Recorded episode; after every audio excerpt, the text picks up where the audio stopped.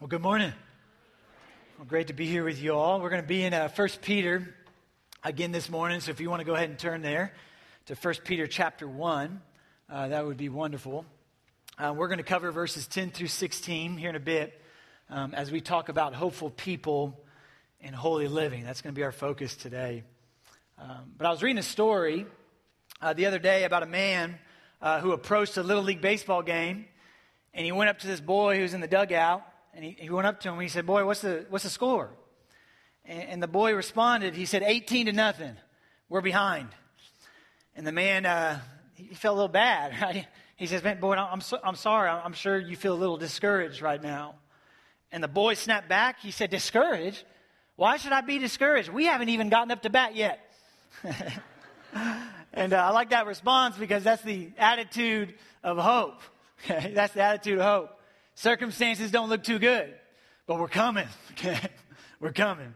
Uh, I was reading about a research study in the 90s uh, where some scientists wanted to study how hope related to endurance. And so uh, what they did is they, is they got some rats and they split them up into two groups. And with the first group of rats, uh, they put them into some water and they wanted to see how long they could swim until they died, which is kind of cruel um, but the results are intriguing, okay? And so this first group of rats, they let them sw- swim until they drowned to their death. They, they lasted about one hour. And then they did the same thing with the second group of rats. They put them in the water, but the only difference is every once in a while they'd lift them up for a brief second and then put them back down. They'd give them a glimmer of hope. And what they noticed with these rats is they were able to swim for 24 more hours because of this glimmer of hope. Um, and so they figured out that a little hope goes a long way. And that's what we're going to talk about today uh, because you won't persevere well in this life without hope. Um, your outlook on life will absolutely determine your outcome. Uh, your attitude will unquestionably determine your actions. And so we got to get this right. This is really important uh, hope is crucial for like a healthy human existence. And it's also absolutely necessary if we're going to glorify God and endure well in this life. Because as believers in Christ, we've been called to live lives in a holy manner. But holy living is impossible apart from hope. So that's what we're going to talk about today. Uh, but before we do, I'd love just to invite you uh, to pray with me um, because unless the Spirit moves, I'm just going to preach some words and then we'll walk out of here unchanged. But if the Spirit moves, it could change your life. So let's ask Him to do that right now. And if you would, just silently, wherever you're at, if you're at home or if you're here in person, just pray. Say, God, would you teach me through your scriptures?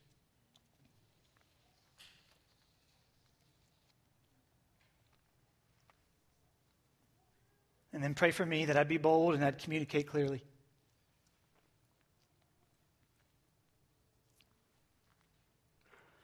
Well, Father, we give you this time. It's yours. Would you move through your word? Would it change us? And we pray this in Jesus' name. Amen. Well, let's read 1 Peter 1, verses 10 through 16.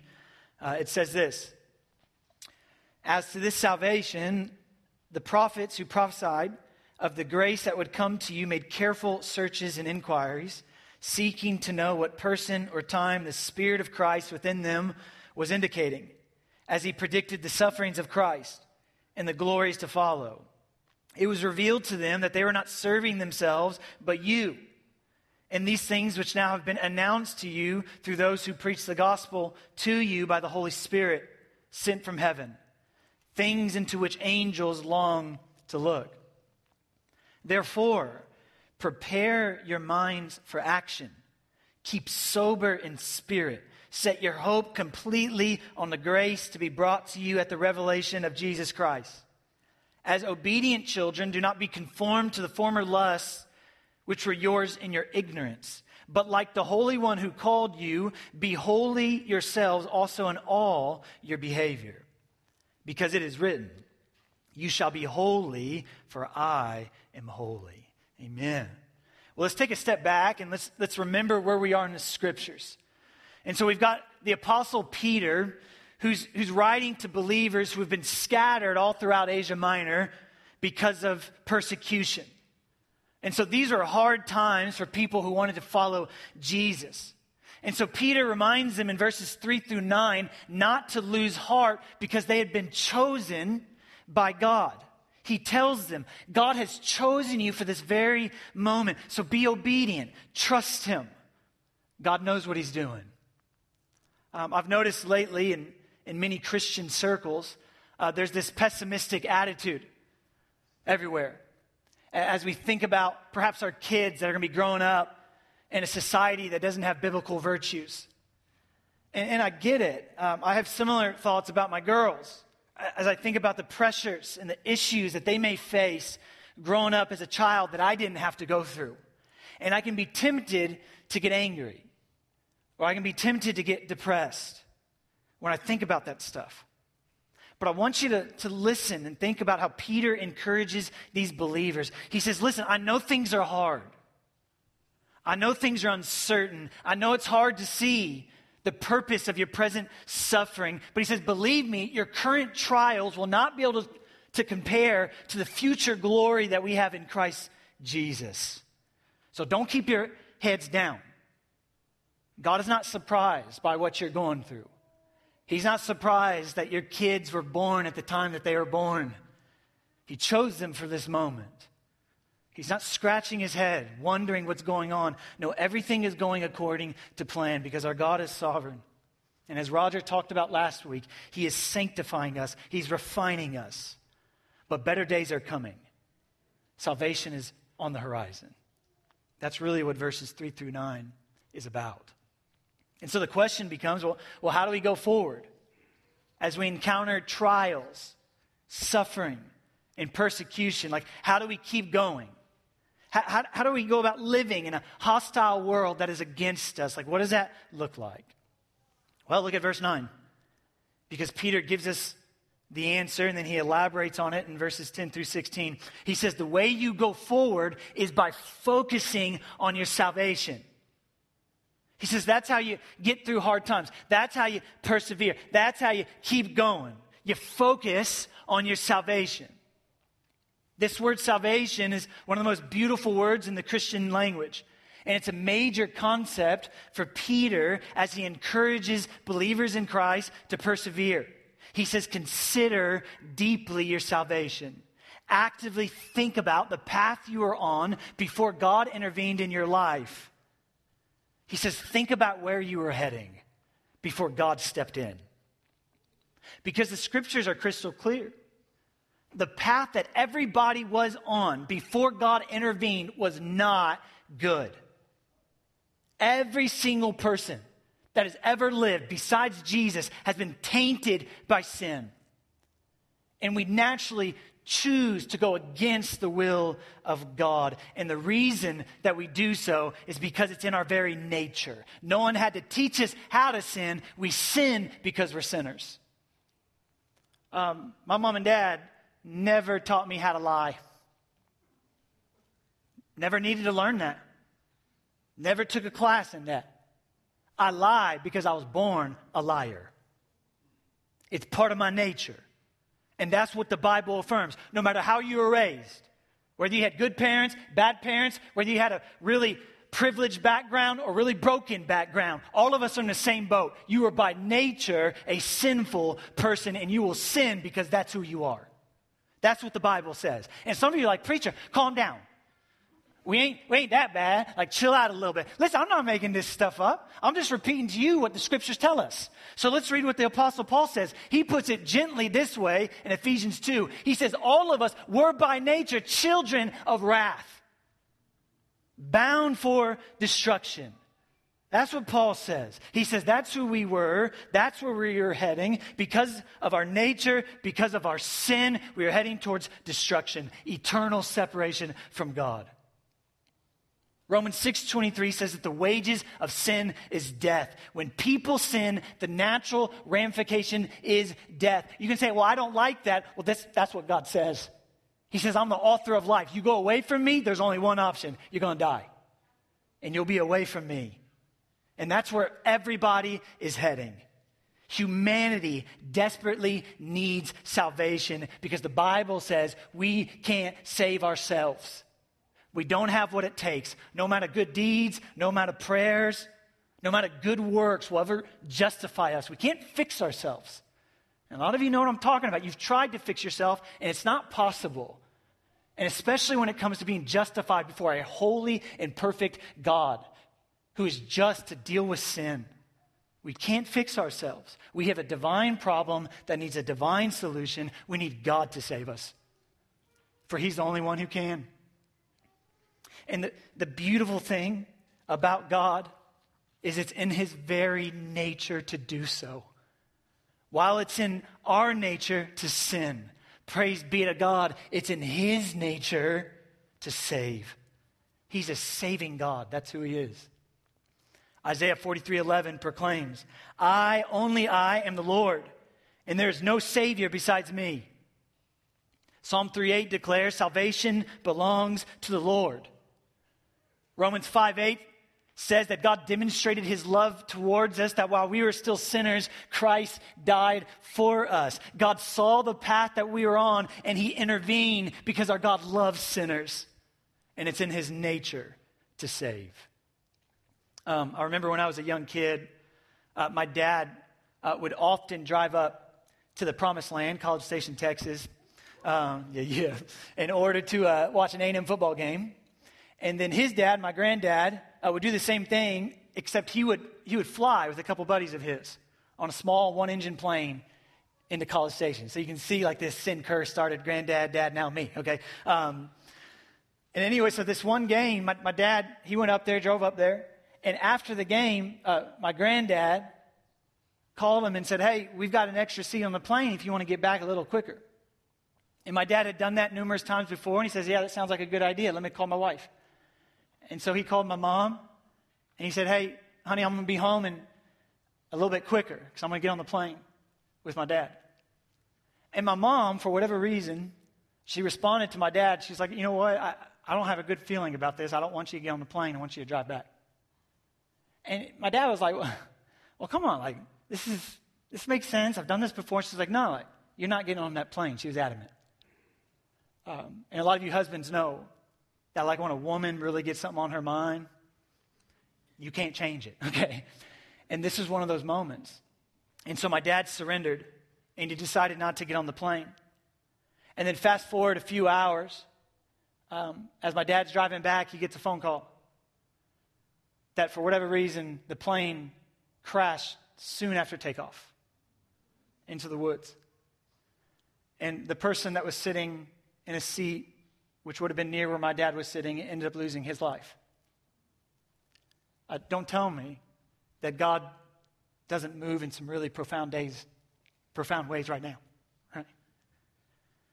And so, my mom, praise be to God, He used her in order to keep my dad from going down the path that he was on, which ultimately probably saved his life.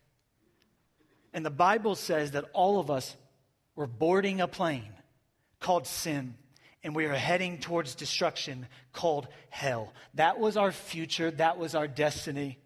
Yet God, being rich in mercy, demonstrated his love by sending his son who would stand in the gap for us, intervene on our behalf, and saving us from the natural consequences that lie ahead.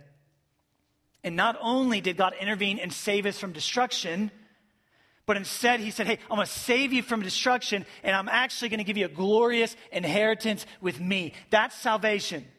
God saw the path you're on. he says, Nope, I'm, I'm stepping in. I'm not going to let you go that way. And instead grants us a glorious inheritance. And what Peter is instructing believers to focus on, he says, when life is hard, when nothing seems to be going right, when you're experiencing adversity, think deeply about the blessing of your salvation. And know that your salvation can never, ever be taken away. No matter what trials you may encounter, no matter what you go through in this life, your glorious in- inheritance that is stored up for you cannot be destroyed. And that's what lies ahead for the believer if you have faith. Peter says, get your mind on that. Think about your salvation often, and it'll get you through any and every trial in this life. And then Peter tells them, he says, as you strive towards inheriting this salvation, have confidence because the prophets predicted these days would come, and the angels are watching you with amazement. That's verses 10 through 12. He says, the prophets understood and knew that we needed redemption. They knew that redemption would come, and they knew that God would provide a redeemer. And these prophets in the Old Testament also knew that God was gracious. Even though we're sinners, God was gracious. Uh, the prophet Jonah is a perfect example of this. You get to Jonah chapter 4, Jonah's up on a hill, hoping that the Ninevites are going to burn because of their sin. And then God gives them grace. He doesn't give them that which they deserve. And Jonah gets all upset. And he says, God, I knew it. I knew you were a gracious God who always and continues to give that which we don't deserve. He was mad about it. He understood grace. But they also know, these, these prophets, they also knew that, that suffering would somehow be tied into salvation. Suffering was, was part of the process. They had passages like Isaiah 53, where it talked about this Messiah who would come and be pierced for our transgressions. This Messiah would, would suffer. And they also had passages like Daniel 9, where they knew there'd be times in the future where God's people would experience suffering, but ultimately glory in salvation. Somehow, suffering and salvation go together and they will work out for good. That's what the prophets predicted. And the reason that they were able to know all this was because it was God Himself, through the Spirit of Christ, who was making Himself known through them. It was Jesus, through the Holy Spirit, who was speaking through these prophets who recorded exactly what He wanted them to record. Uh, Peter will actually play this out more in 2 Peter chapter 1, verses 20 through 21, if you want to check it out sometime. Uh, but he says there, he says, But know this first of all, that no prophecy of Scripture is a matter of one's own ter- interpretation, but no prophecy was ever made by an act of human will. But men moved by the Holy Spirit spoke from God. That's why we have so much confidence in the Scriptures. Because these prophets who are writing these things were not religious geniuses, they weren't wackos, they were just people who God chose in order to record exactly what He wanted them to record. And that's why here at Wayside Chapel, we are a church that is rooted in the Word. We're going to get in this thing because it wasn't just written by human authors, it was written by human authors who were inspired by the Holy Spirit, and they recorded perfectly what God wanted them to record. If you haven't read it, you should try it out. It's life changing. And they predicted that this salvation that you and I have received in Christ would come to you just as it has. So do not be disheartened by suffering. Everything is going according to plan. And then I love this. Peter says, Oh, and by the way, be encouraged because as the gospel is being revealed to you, the angels are watching with amazement. He says the angels long to look at the things you are experiencing. Uh, which brings up the question like, why would angels care so much about what we're going through? Well, because they've always been involved. Um, if you go and read the New Testament, you'll see that the demons, when they see Jesus, they know exactly who he is, and they fall on their face. Uh, the angels announced his coming. Uh, it was the angels who ministered to Jesus during his temptation. It was the angels who were present after Jesus rose from the dead and ascended into heaven. They've been a part of the whole process. But even though the angels have been a part of the whole process, as Ephesians 3:10 points out, they too are still learning about the manifold wisdom of God that is being revealed before their very eyes as God builds up his church here on earth. Luke 15:10 says that, that angels rejoice every time a sinner is converted. I'm sure they're sitting around watching in amazement and they're like, Are you kidding me? Like Bob got saved? That guy? We've seen Bob, we know what he does, and God saved him. Okay, and they're just their mind is blown. Like, you've got to be kidding. And they rejoice and they worship as they watch all of this. So Peter encourages believers in Christ. He says, Take heart. The prophets predicted these days would come, that suffering would somehow be tied into salvation. And God is sovereign, it's all going according to plan. And he says, and also be encouraged because angels all, are all around you and they are watching in amazement as they see God moving in and through you. But Peter changes gears in verse 13, which I really think is, is the main focus of the passage. So if you kind of zoned out, come back. Okay, come back here and pay attention to verse 13. Okay, you'll notice there's, there's a definite shift in Peter's thought in verse 13. Up until this point, Peter has been stating facts, but now he's going to start making commands. Salvation has been described, and now he's going to talk about the duty we have as Christians to live out our faith. So essentially, uh, Peter says, I've just given you the proper perspective on salvation, and now I'm going to tell you how to live. So take a look at verse 13. The main verb of this verse is fix your hope. Peter says, if you want to endure well for Christ, if you want to push through hard times for God's glory and your good, then fix your hope. So, briefly, let's talk about that. What is hope? Uh, because as we talked about earlier, you won't persevere well in this life without it. It's absolutely necessary for a healthy human existence, and it's crucial if we're going to glorify God and live lives that mean something. So, what is it? Well, I love the way that the Bible Project puts it.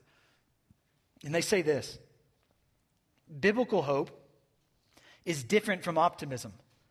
Optimism is about choosing to see in any situation how circumstances could work out for the best. But biblical hope isn't focused on circumstances.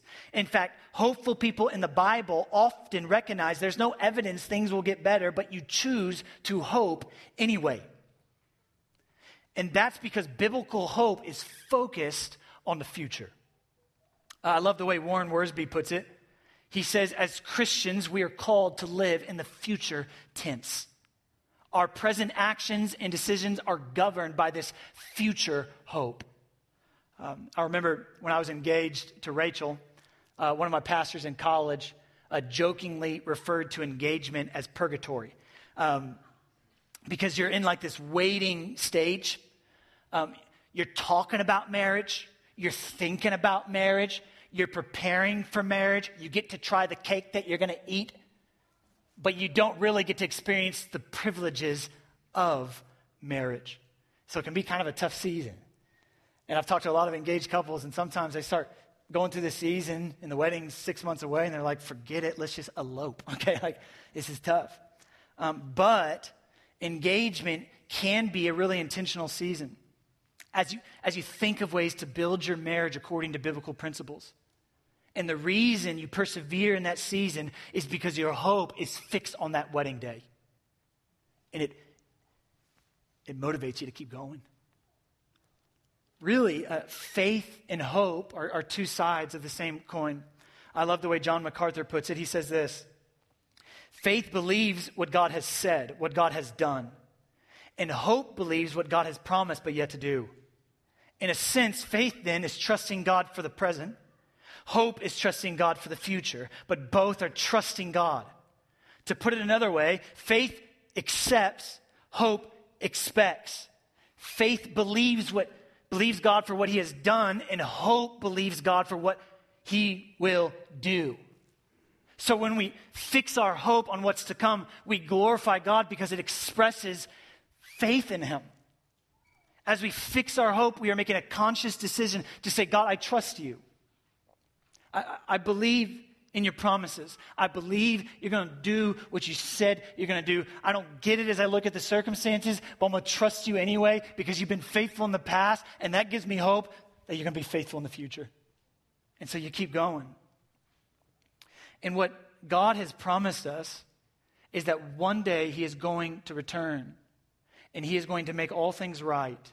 And that's our focus as we fix our hope. We live in light of the second coming of Jesus Christ. But notice it says this in verse 13 It says, fix your hope completely on the grace that will be brought to you when Jesus returns. This is really important. What, what Jesus is saying, he says, hey, when I return, when Jesus returns, he brings something with him, something that he desires to give to you if you have faith in him. He brings with him grace.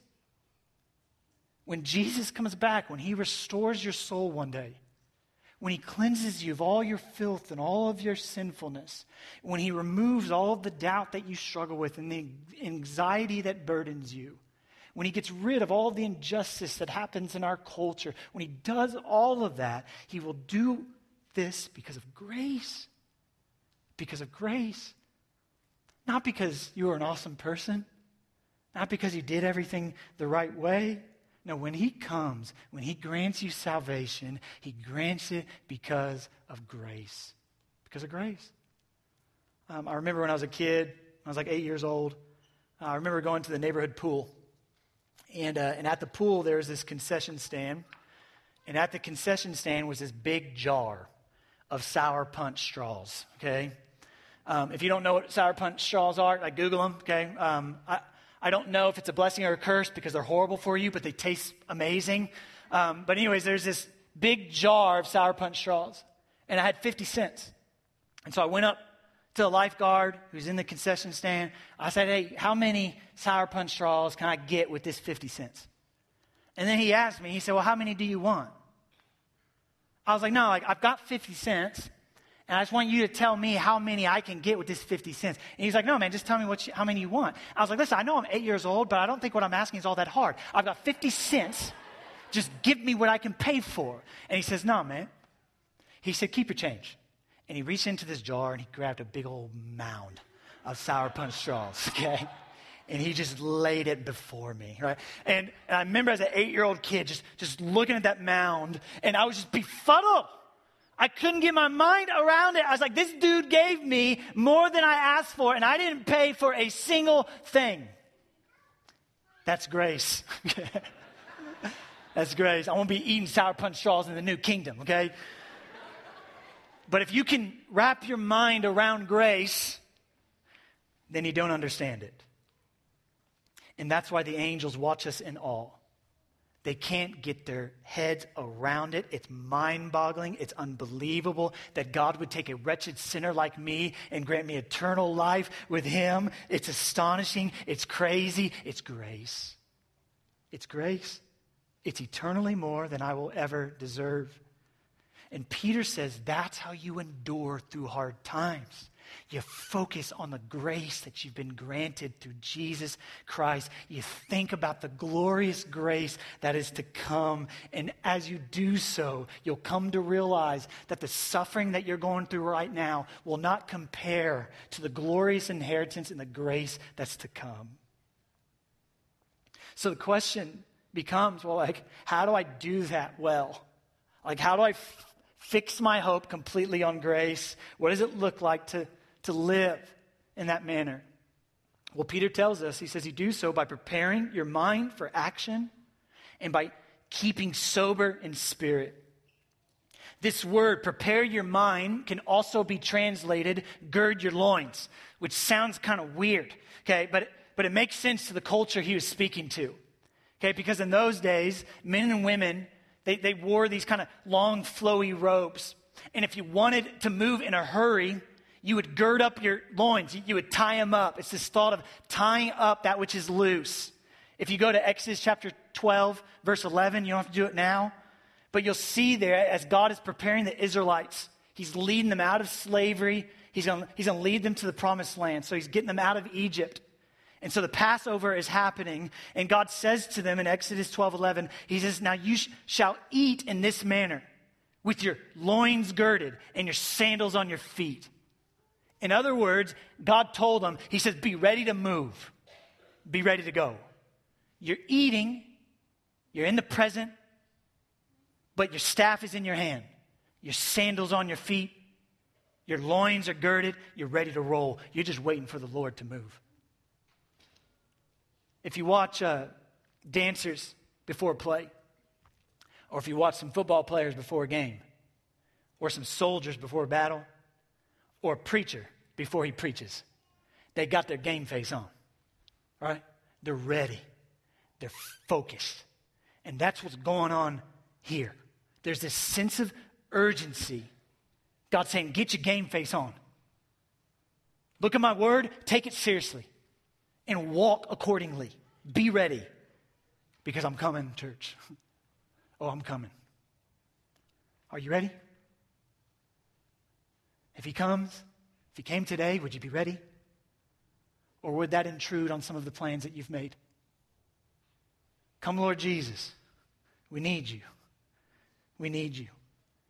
So, practically speaking, what does that look like? Like, how do we put our Christian game face on? What does it look like to gird our loins and to prepare our mind for action? Well, Peter is actually re- really logical. He just builds off of his arguments. He's not like Paul. Paul's like this when he talks. Okay, Peter's very, he just builds. And so he says in verses 14 through 16, he says, as, as obedient children, do not be conformed to the former lusts which were yours in your ignorance. But like the Holy One who called you, be holy yourselves also in all your behavior, because it is written, You shall be holy, for I am holy. How do you prepare your mind for action? How do you focus on the hope, on the grace to come? Well, Peter tells us by walking in holiness by walking in holiness.